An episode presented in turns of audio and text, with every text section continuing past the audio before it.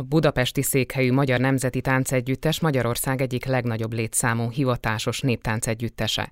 Repertoárjukon szerepelnek nagy formátumú történelmi táncjátékok, autentikus folklórműsorok, de nem idegen tőlük a dramatikus táncszínházi előadások és a mesedarabok sem. Az együttes táncosai között láthatjuk ifjabb Juhász Sándort is, akinek nevét a Zselízik Kincső gyermek néptánccsoport vezetőjeként is ismerhetjük, valamint ugyanő a Gereben zenekar bőgőse, s akinek munkásságát 2020-ban junior primadíjjal is értékelték. Juhász Sándorral Budapesten beszélgettünk. Itt vagyunk Budapesten, a Nemzeti Táncszínházban, amely egy befogadó színházként működik. Ma éppen február 12-e van, és a Sárkánymese című gyermekelőadást láthatta a közönség a Magyar Nemzeti Táncegyüttes előadásában. Az egyik táncost csíptem éppen el, Juhász Sándor, de nem véletlenül őt, hiszen ő a miénk is, mondhatjuk így, hiszen zselézi származású. Szia, Sanyi, és köszönöm, hogy ahelyett, hogy pihennél, szánsz egy kis időt erre a beszélgetésre. Szia Kati, elnézést a hangomért előre is a kedves hallgatóktól az elő, gyerek előadás után, meg egyáltalán előadás után egy kicsit össze kell szedni magunkat, hogy, hogy épkézláb gondolatok fogalmazódjanak meg, meg hát a hangunk is ilyenkor egy kicsit karcosabb, úgyhogy köszöntök minden hallgatót így, így előre is. Szeretnélek majd kérdezni arról, hogy milyen volt az utad Zselízről a Magyar Nemzeti Táncegyüttesbe, de haladjunk most időrendben visszafelé. Most, amint mondtam, Budapesten vagyunk, és kezdjük azzal az előadással, amit éppen láthatott a közönség. Ez egy gyerek előadás volt, ahol nem csak embereket, szegény legényt, királylányt, stb. jelenít meg egy táncos, de lehet kerítés létsz, lehet zsák is a színpadon. Ez teljesen más színpadi jelenlétet igényel a táncostól, mint mondjuk egy felnőtteknek szóló előadás? Hát a kerítés léc az leginkább deszka, mi úgy, úgy hívjuk, hogy nézzük, vagy járjuk, vagy csináljuk meg a próbaterembe a deszkát, de ha már az életutam esetleg terítékre kerül, akkor emlékszek rá, hogy Hégli Dusán, az ifjú szívek vezetője azt mondta, hogy mobiltelefon, tehát hogy sokféle, sokféle nézőpontból lehet kitekinteni rá. Hát valójában igen, ezt Zsurávszkiné Vince Zsuzsa írta, az együttes eh, művészeti főmunkatársa, és ez valójában több meséből van eh, összeformálva, van sárkány, van boszorkányunk, vannak zsákjaink, van molnár mesterünk, van persze királyunk, királylányunk, eh, vannak a szegény testvérek, tehát hogy ez egy olyan megfogalmazás valójában és színpadra tétel, ami, ami hát nagyon látványos, a gyerekek nagyon szeretik, a végén azért a sárkányokat megfuttatjuk a nézőtérren, és egy kicsit riogatjuk a, a gyermekeket és a szüleiket, de hát ez nagyon kedves, kedves mese, és nagyon szeretjük. Ezt alá tudom támasztani, tehát, hogy újongott a közönség, de hogy visszatérek a kérdésre, amire még nem válaszoltál, hogy másfajta-e egy gyerekelőadásban szerepelni, mint egy klasszikus tánc színházi előadásban, vagy lényegében egy felnőtteknek szóló produkcióban? Valójában, hát igen, hát előadásként hivatkozunk rá, tehát az egy gyerek előadás is legalább annyira fontos. Szerintem egy előadó szemével nézve, vagy fölkészülésére gondolva legalább annyira fontos, mert előadás és előadás közt nyilván tartalmi különbség van, de mint előadás az mindenféleképpen fölkészülést és inger gazdag környezetet hoz, és ez, ez mindig egy kihívás a táncosnak vagy előadónak. Valójában a gyermeki őszinteség, az, az nagyon, nagyon érzi a, a táncos, az előadó, mert hogy ugye mi nem csak táncolunk, tehát nem csak a testünkkel, a, a figurákkal, maga a mozgással, a térformával és zenére folyamatokat, koreográfiákat táncolunk el, hanem az együttesnek a, a, a profiliához tartozik az, hogy megszólal, az, hogy megnyilvánul, az, hogy szöveges szerepet, az, hogy párbeszédek, dialógusok vannak, ez mind hozzá tartozik a, az együttes profiljához, és ebbe, ebbe is nagyon erős a, a, a táncegyüttesünk. Hát az, hogy miben, miben más, mondom, a gyermeki őszinteség, hogy, hogy mondjuk van föltéve a gyerekek felé egy, egy, egy kérdés, akkor nem kérdés, hogy, hogy mernek válaszolni, és hogy, hogy megnyilvánulnak, és hogyha valami vicces, akkor fölröhögnek, ha, ha valahol tapsolni kell, mert azt kérik tőlük, akkor tapsolnak. Hát talán ez a gyermekdet őszinteség, ami, ami belőlem mindig, mindig ezt hozzá ki, hogy, hogy egyszerűen nem kérdés, hogy az ember mikor kell föl, vagy mennyit aludt, vagy éppen milyen fizikális állapotban van, szétmegy a függöny, és nyilván akkor se különbözik ezettől, hogyha más típusú előadásaink vannak, de hát szétmegy a függöny, és általában ezek a gyerek előadások ugye a délelőtti reggeli. Hát a táncosnak, a művésznek ugye inkább hajnali ez a, ez a korai időpont, és akkor ezek ezek mind szerte foszlanak. Valamikor már azt halljuk a nézőtérről, zárt függöny mögött mi már a színpadon állunk, és, és ordítják telitorokból, hogy kezdődjön, kezdődjön. És igazából ez is egy olyan, olyan pluszt ad, amit, amit mondjuk a művészetek palatája színpadán egy más típusú előadás alatt így ugye ezt nem tapasztalja az ember, úgyhogy talán ebben is, is más. Azt mondtad, hogy az együttesnek a profiljához hozzátartozik az, hogy gyerekelőadásokat és ifjúsági előadásokat készítetek, és hogy ez szöveges megnyilvánulást is igényel a részletekről. Erre van külön felkészítés? a Zsuzsika annyira érzi, és a, a Zsura Zsurávszki Zoltán, ugye ő a, a szervezet igazgatója és a művészeti vezetője is, és annyira érzik az emberben a, a, a natúr próbatermi táncos mi voltjában annyira érzik, hogy ki milyen karakter, és adnak lehetőséget erre, hogy az ember megnyilvánuljon, hogy az ember egyszerűen megmutathassa azt, hogy mi rejlik benne. Én, ha visszagondolok, az általános iskola, középiskola, kötelező olvasmányok, versek megtanulása, kiállni és beszélni tömeg előtt, ez tőlem Makó Jeruzsálemtől. Tehát, hogy egyszerűen egy létidegen forma volt ez tőlem, és aztán emlékszek rá, hogy viszonylag korán kaptam egy, egy szöveges szerepet, ha úgy tetszik, és tényleg az a darabban egy szerep, és a Zsuzsika azt mondta, hogy a Sándor, akkor kérlek, azt nézd meg, azt tanuld meg, és akkor elkezdtük gyakorolni. Hát nyilván ez mindig nagy izgulással, és én is úgy megyek fel a színpadra, hogy minden megszólalásom előtt szinte mantrázom magamba, és akkor így, így jönnek a szövegek ki a színpadon de hogy megtaláltak ezzel, és, és most már mondhatom azt, hogy elég sok szöveges megjelenésem van az együttes repertoárján belül, és hát ez nekem is nagyon meglepő volt, hogy, tehát, hogy ez megint egy olyan színfolt volt, amit így úgymond ki, kiszedtek belőlem, Visszatérve az alkotó folyamathoz, itt említetted az alkotópárost, konkrétan mondjuk ezzel az előadással kapcsolatban, de benneteket, táncosokat bevonnak az alkotó folyamatba? Például, hogy amikor keresitek a, a zsákoknak a mozgását, vagy a, a kerítés lécnek a mozgását, hogy akkor abba ti is adtok ötleteket, vagy, vagy egy kész koreográfiát tanultok meg? Zsura és Zsuzsika csinálta konkrétan, hogy akkor most térjek ki egy darabra, és volt benne két koreográfus, ez név szerint Sánta Gergő, aki azóta az együttes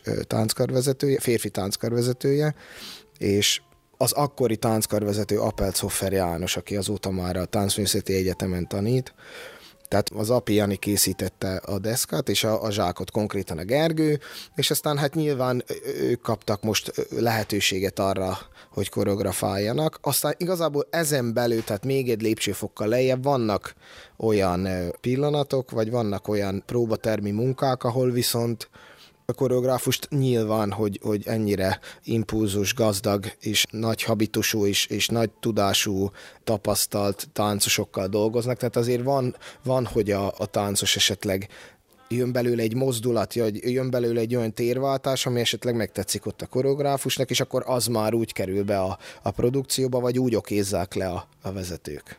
Tehát bevonnak benneteket időnként. Igen. Budapesten, ahogy már mondtuk, a Magyar Nemzeti Táncegyüttesnek a táncosa vagy, amely úgy hirdeti magát, hogy az egyik legnagyobb hivatásos táncegyüttes, mert hogy több mint 20 párral rendelkezik.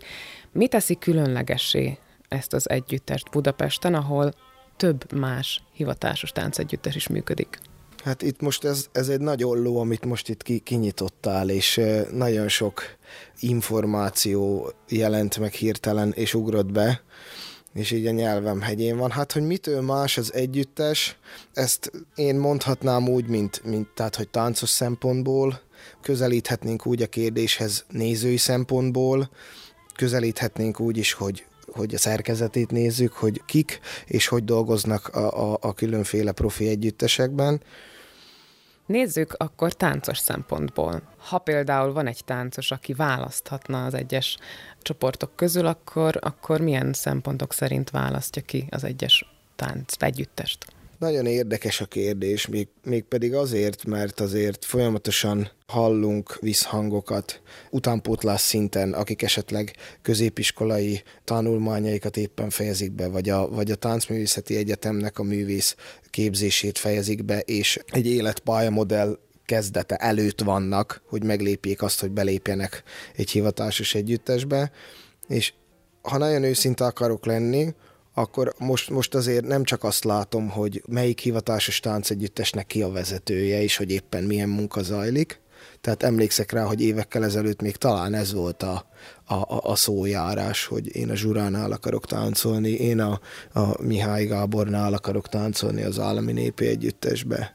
Tehát, hogy a kérdéskör valahogy mindig egy kicsit más az idő múlásával. Én azt érzem a mostani végzősökön, hogy azért annyira tudatosak már, és annyira tényleg keresik a, azt a fajta életpályamodellt, hogy akkor igen, tánc, mint művészet, de hát ott van a civil élet, hogy akkor hogy tudok megélni belőle, hogy tudom az életemet előre vinni. Egyrészt szakmailag, másrészt, hogy legyen albérletem, hogy tudjam a számláimat fizetni, hogy melyik együttes mit biztosít a táncosának. Tehát nem csak ilyen szakmai, vagy hogy is mondjam, ilyen szűkebb nézőkörbe van ez a kérdés, hogy melyik, melyik együttest válasz egy pályakezdő táncos.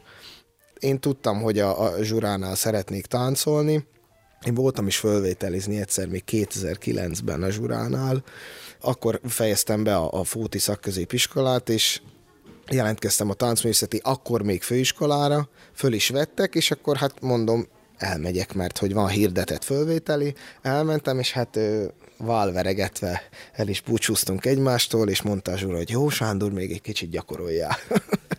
és hát valóban ez volt, utána kerültem el különböző olyan, hát most már mondhatom, hogy úgy mellék szálon pályákra, ami először pedagógus, aztán már táncos, és akkor úgy, úgy, úgy kerültem vissza egy viszonylag rövidebb periódus után a zsurához és az együtteshez, ami akkor még Honvéd együttes volt. Ezt is szerettem volna kérdezni, hogy a Honvéd együttes és a Nemzeti Tánc együttes neve így összefonódik, de hogy akkor te még a Honvédban kezdtél.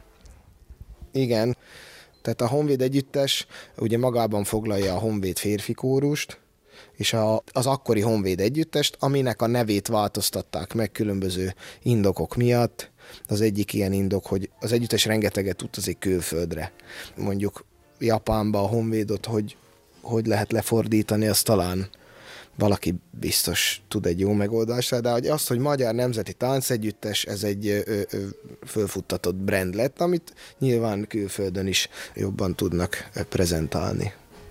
Említetted a táncművészetit, az mit adott neked?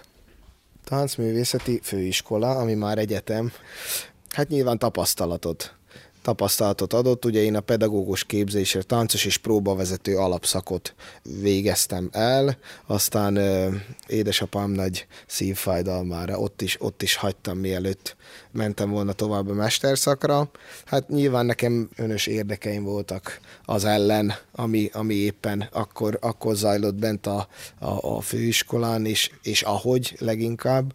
Úgyhogy én, én maradtam a hétköznapi otthoni zselízi gyökereknél, és hát ott, ott szereztem tapasztalatot édesapám, édesanyám mellett, mint táncosként is, hogy ki hogy vezeti a próbát, hogy vezeti Zsura a próbát, hogy vezeti Hégli Dusán a próbát Pozsonyban, hogy vezette Balla Zoltán szegény eh, fóton a szakközépbe, és akkor így szépen így, így, így jöttek az infók, és akkor kialakult a, a saját profil, ami a mai napig fönnáll, ugye, mert hogy az együttesi munka is megélhetés, és aztán utána, amikor vége a munkaidőnek, akkor ugye autó, két óra múlva zselíz, és akkor kincső ifjúsági néptánc együttes, és akkor próba. És aztán haza. Előre szaladtál, illetve, hogy még nem tartunk a, a vissza ugrásoknál egészen a kincsőnél, de, de igazad van, mert ez egy párhuzamos történet. Volt szó már Pozsonyról, volt szó a Fóti Művészeti Szakközépiskoláról, és a Táncművészeti Főiskoláról, és azért is kérdeztem előbb, hogy mit adott neked a, a Táncművészeti Főiskola, vagy most már egyetem, hiszen te Pozsonyban kezdtél középiskolába járni a Duna utcára, ahol akkoriban néptáncos tagozat indult, ott is már belekerültél így az ifjú szívek munkájába, vagy beleláttál, aztán a Fóti iskolában is nagyon intenzíven foglalkoztál néptánccal, tehát hogy ezek után a középiskolai tapasztalatok után még nagyon mást tud adni egy ilyen főiskolai egyetemi képzés? Természetesen.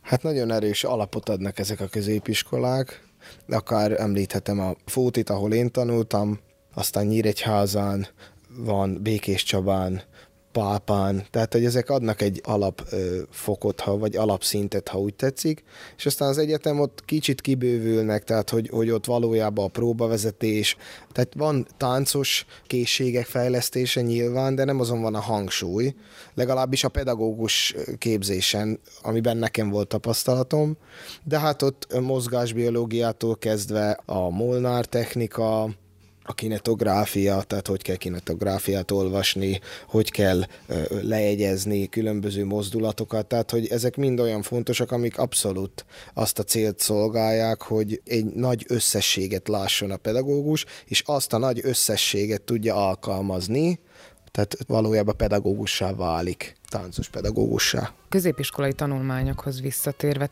ennyire biztos voltál abban, hogy te néptáncos akarsz lenni, illetve néptánc pedagógus szeretnél lenni, hogy, hogy már a középiskolai tanulmányaidat is ebben a témában választottad?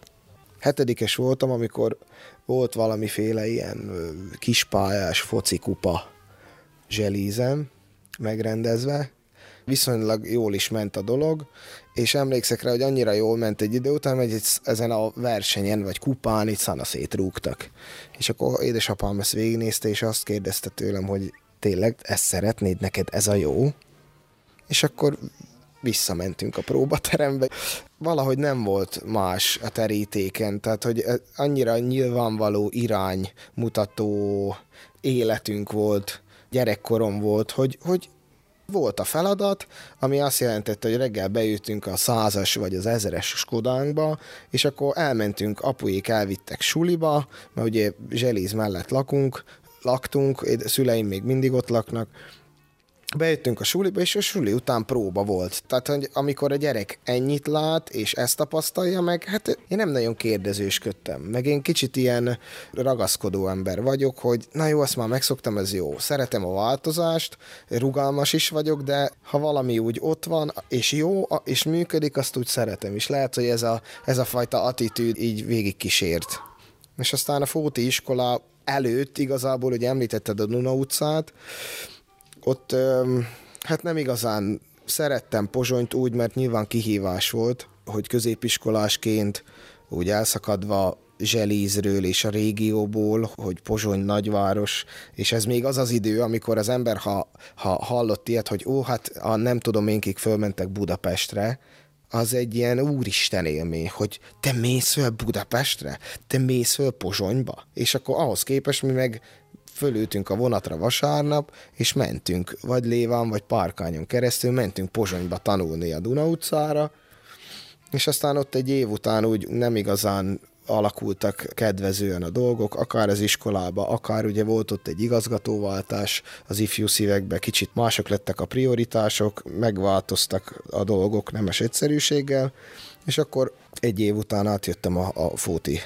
szakközépiskolába. És ott pedig a szerkezetileg úgy nézett ki, hogy negyedikes korában az embernek van érettségie, és akkor utána van még egy év ilyen szakképző, ugye, ami aztán fölkészít az egyetemre. Hát én azt már nem vártam ki, mert elmentem fölvételizni, és aztán fölvettek. De hát ugye főiskola, kiváltja az iskolát, de hát nem olyan szerkezetben van, mint egy középiskola, hogy egész nap tanulsz, próbák, meg stb., és akkor estére hazaérsz, és akkor másnap mész. Tehát főiskola az bizonyos napokon van, ja, és ráadásul Nyíregyházára vettek főiskolára, tehát ezt még talán nem mondtam, hogy Nyíregyházára esti tagozatra, ami azt jelenti, hogy péntek és szombaton voltak az előadások, tehát ott volt egy pár nap szabad, igazából, hogyha iskolat szempontjából nézem, és hát ugye el kellett menni dolgozni. És akkor jött az, hogy száz halombatta. A Pesovár iskola, Szigetvári József igazgatásával, és, és ott kezdtem el tanítani. És ez alatt a jó néhány év alatt, amíg tanultad, meg aztán ahogy tanítani kezdted ezt a szakmát, nem volt soha egy pillanat, ami arról szólt volna, hogy hát, mi van, hogyha nem ez az én utam? Most vettem egy nagy levegőt. Volt egy műsorunk a Zselízi kincsővel, és az a nagyszerű címe lett neki kitalálva, azt most itt rosszul fogalmaztam, de hogy útkeresés. És hát ez egy ilyen örök ismert dolog, hogy az, az a szerencsés ember, aki megtalálta az útját. Nekem ki volt jelölve az utam, úgy érzem, hogy nem vagyok egy nagy spirituális ember, de hogy a sors. Ez egyre többször most már az életemben, most, hogy, most, hogy már elmúlt három hónapos a kislányom, és, és azért nagy változáson ment keresztül az életünk, ez, most is kérdezhetném, hogy vajon miért, miért én ülök itt? Tehát miért Juhás Sándor ül itt, amikor vannak nálam, nem tudom, hosszabb hajú emberek, vagy szebb arcú férfiak, vagy szőrösebb álló úri emberek, még nagyobb bajusszal, vagy bajusz nélkül, vagy még ügyesebb táncosok, vagy még ügyesebb, bonyolult mondatokat formáló táncosok, vagy, vagy előadók, hogy, hogy miért én? Vannak, hogy is mondjam, rövid távú célok, és akkor én addig megyek, amíg azt elérem, és akkor utána jön a következő. Tehát, hogy nincsenek kérdőjelek alapvetően, hanem munka van. Így van. Így van. Most nemrég a Zsurávszki Zoltán mondott egy ilyet, hogy hát ő reggel föl kell, és jön, jön be dolgozni. És hogy, hogy ez, az, ez az attitűd így, így jó, hát mindig van valami problémakör, amit az élet elésodor, vagy elénk sodor, hogyha kinyitom ezt a, a kérdést. Jönnek a válaszok, vagy meg kell keresni a válaszokat. Nem tudom, én reggel fölkelek, és hát úgy zajlik a hét.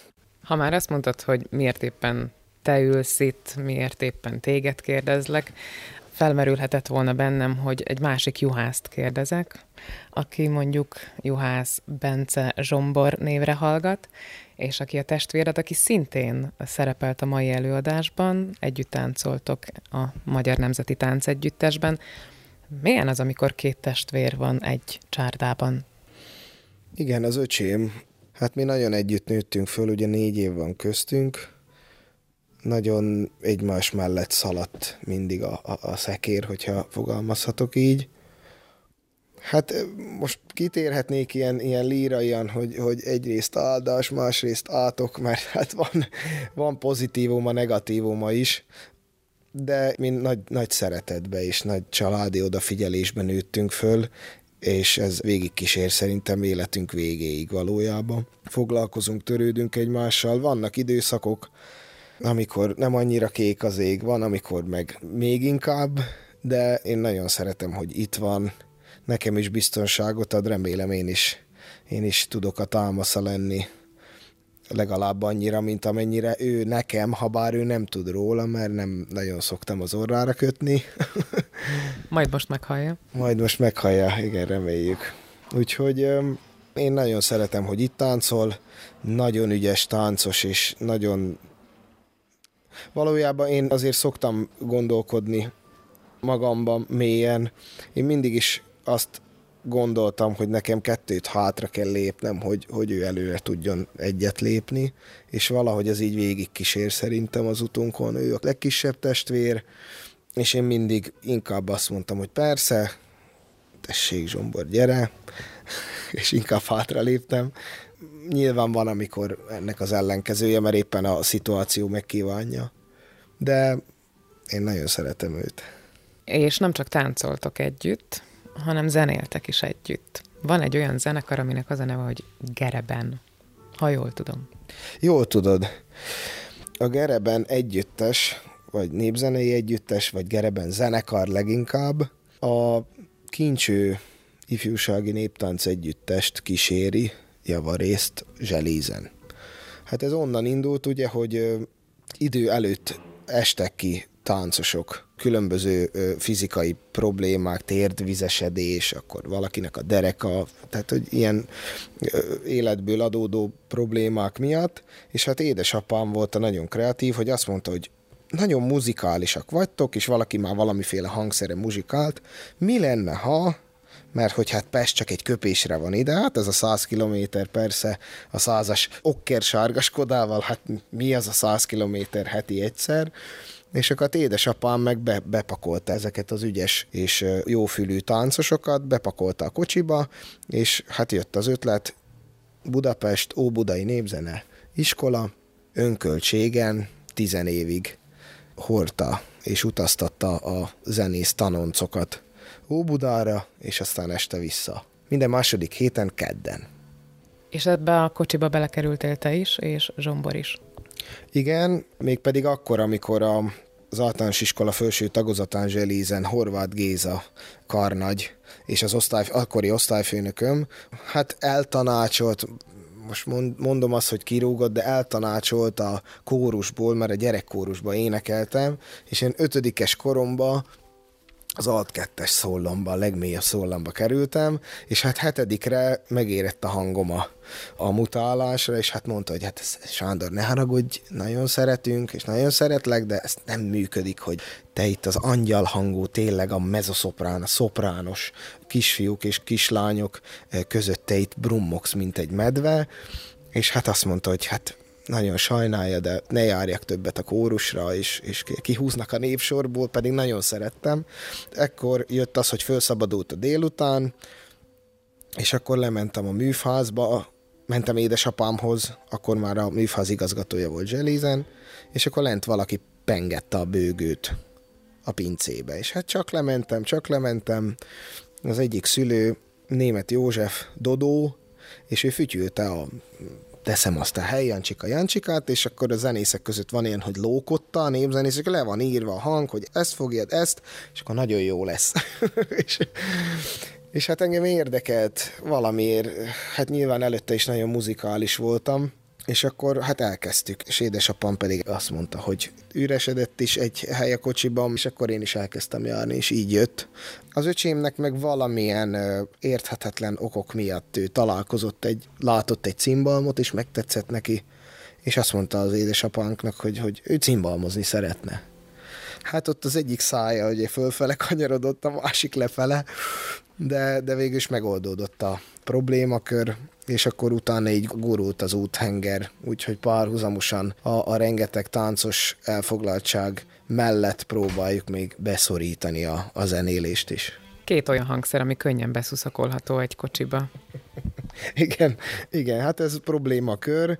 Jövő héten Dunaszerdahelyre megy a Gereben zenekar, egy táncház keretein belül fogunk megnyilvánulni, és már most problémákba ütköztünk, hogy, hogy hogy fogjuk megoldani a bőgő és a cimbalom és a brácsák és a, hát a zenész, tehát a személy szállítását, de nyilván emberek vagyunk, úgyhogy ezt is majd megpróbáljuk megoldani.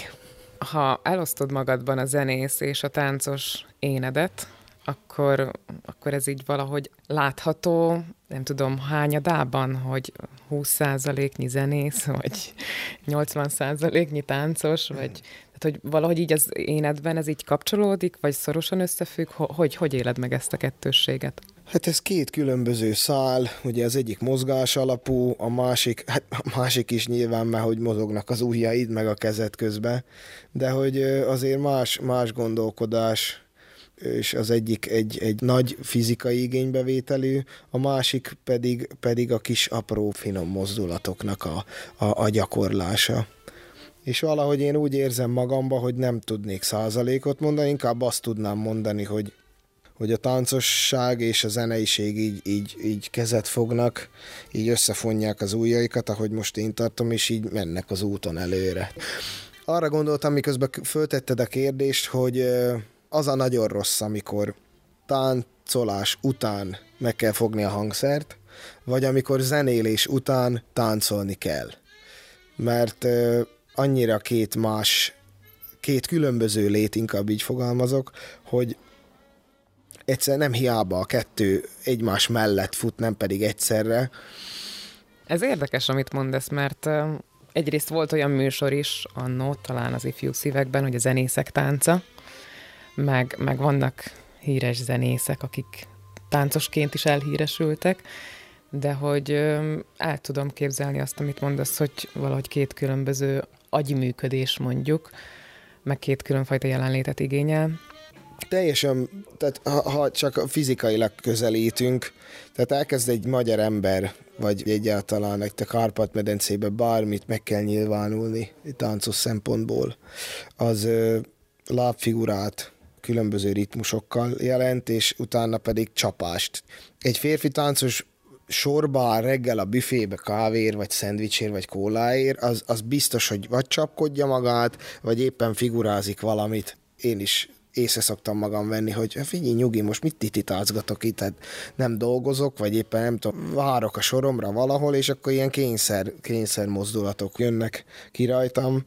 Ezután a sok kemény csapás után meg kell fogni egy finom hangszert, egy hegedűt, egy, egy brácsát, egy bőgőt, vagy le kell ülni, ezzel mindig hadakozunk öcsémmel, hogy szétcsapjuk magunkat, meg széttititázzuk, meg dobogtatunk, meg izzadunk, és utána üljön le öcsém, remegő, szétcsapott kézzel üljön le cimbalmozni. Tehát, hogy ezt így most hozhatnék a civil életből egy példát, hogy nem tudom, üssünk egy vasfazekat 20 percen keresztül, és utána próbáljunk gyönyörű, szép rajzot elkészíteni, vagy csak egy egyenes vonalat húzni. Tehát, hogy két nagyon különböző dolog.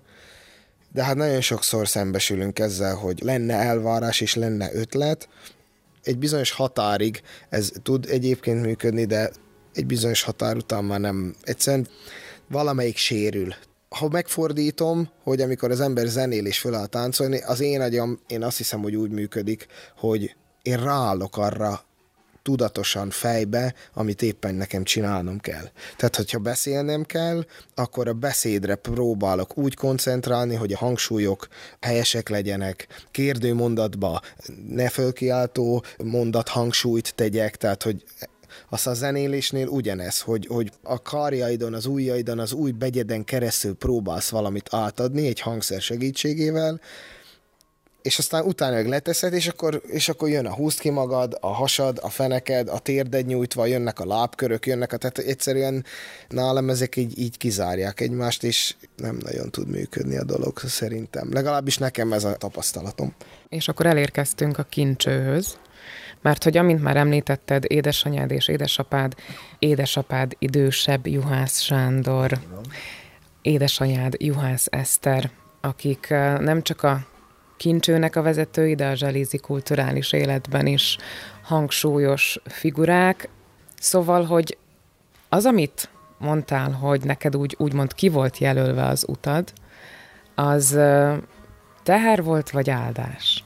Abban az időben, mondjuk gyerekként, és mondjuk most, te tulajdonképpen folyamatosan jelen vagy a kincső életében, most már az együttes vezetőjeként. Teher vagy áldás? Hát áldásos teher talán, vagy terhes áldás. Hát, Nyilván vannak jobb meg rossz időszakai az embernek.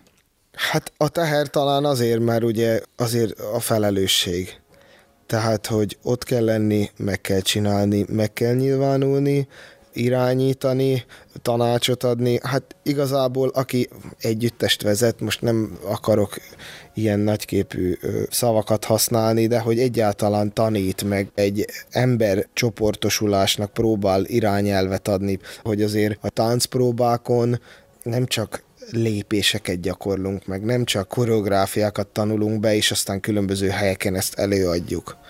Tehát, hogy különböző anyagi hátterű, különböző nemzetiségű, különböző társadalmi helyzetű gyerekek jönnek, és nekik kell egy tehát, hogy egy együttes, tehát, hogy nekik kell együtt valami olyat csinálni, ami azért manapság már nagyon nem megszokott. Tehát az, hogy valaki hagyományos néptáncot kezdjen el tanulni, nyilván kell hozzá élmény, meg kíváncsiság, rengeteg fórum vagy helyszín van, lehetőség van a mai világban, meg azért egy pár éve a tévén keresztül, az internet, a különböző összejövetelek és a, a kisebb vagy a nagyobb horderejű rendezvények is mind azt szolgálják, hogy, hogy az emberek akik még nem jöttek rá, hogy ez egy, ez egy nagyon-nagyon klassz dolog, és ez az életünk része valójában.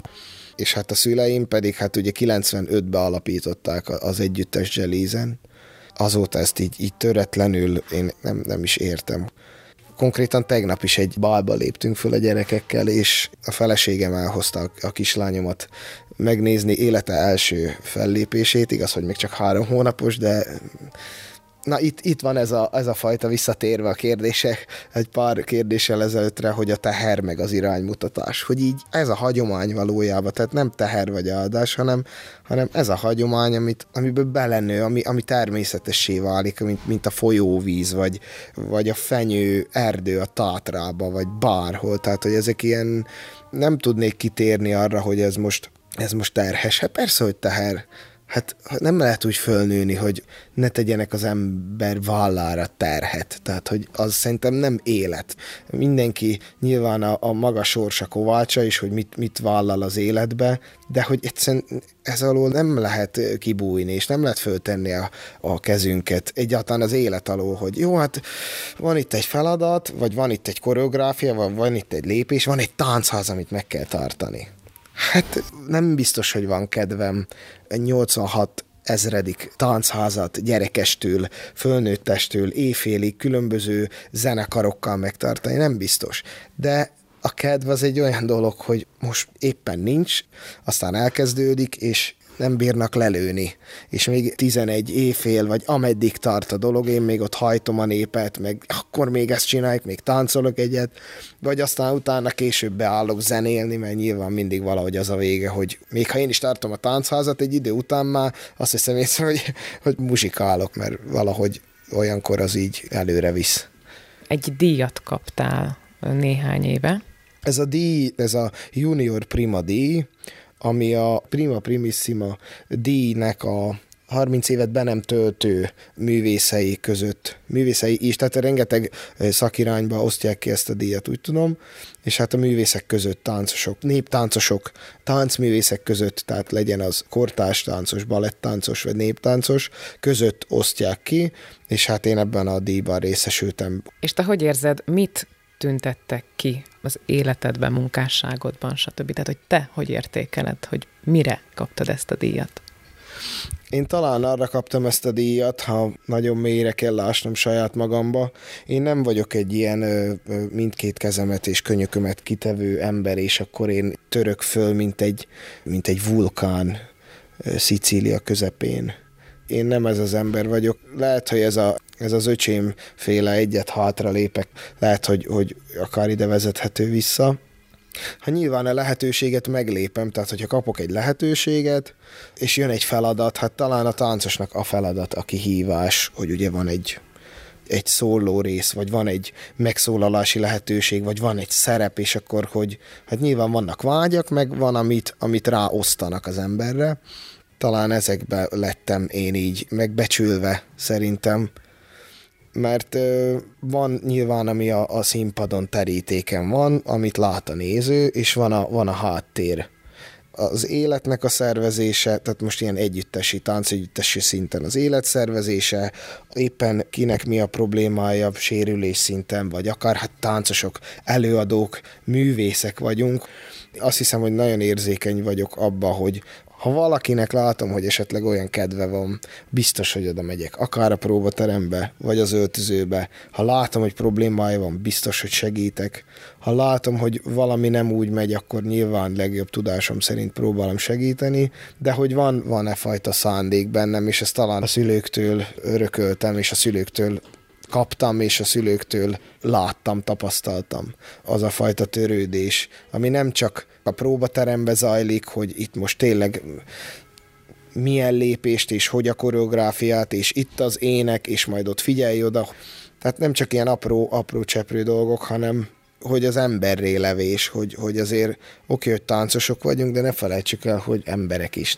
Most belegondolok, én tíz éve vagyok az együttesnél, nekem nagyon sok kollégám sírt már a vállamon, mert elmondta a problémáját, és én ezt nem az, hogy elvárom, hanem én húzom ki belőlük, mert látom, hogy probléma van, és próbálok segíteni, ez bennem van, és lehet, hogy a megbecsülés az nem csak a, hogy visszatérjek a kérdésre, nem csak a színpadi mi voltja ennek a díjnak, vagy, a, vagy, a, vagy a, az előadó művészi díja, hanem, hanem az a fajta háttér, mert hogy ugye erre a díjra a, a, a főnökeim, Zsurávszki Zoltán és a felesége, a Zsuzsika terjesztett föl, és az a fajta információ, ami az ő birtokukban van rólam, talán ez, ez van a háttérben, hogy, hogy az emberi mi voltja is, vagy az emberi részvéte is ebbe az, hogy járok haza, mondhattam volna én is azt, hogy jó, fölvettek ide az együttesben, Pesten, hát fölveszek egy jó hitelt, veszek egy lakást, el vagyok, itt táncolok, kiélvezem a szabadnapjaimat, fölkészülök mentálisan, fizikálisan a következő munkanapra, meg a következő előadásra, és akkor így el vagyok itt Pesten nyáron, repülővel elutazok a családdal valahol, de hogy így ez nem, ez így nem, nem én vagyok. Most is Zselízről jöttem ma reggel, most ezután a riport után Zselízre megyek haza, holnap délután ugyanitt lesz előadásunk, ugyanúgy Zselízről jövök, Zselízre megyek haza.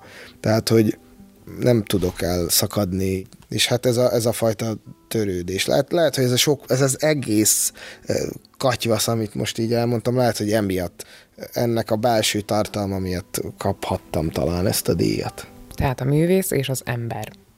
Így. Utolsó kérdésem, hogy itthon vagy Budapesten, vagy otthon, vagy Zselízen? Hát az otthon az mindig bennünk van szerintem mindig is sokat utaztunk, de hát így, így most miattam van ez a rengeteg utazás, mert hogy a feleségem és a kislányom ugye zselízen vannak otthon, de hogy itt is vagyunk Pesten, mert hogy van egy kis albérletünk, amit föntartunk egy ilyen vész megoldásnak, de valójában ott, ott van az otthon, ahol ott van az anya, meg apa, meg a kisgyerek.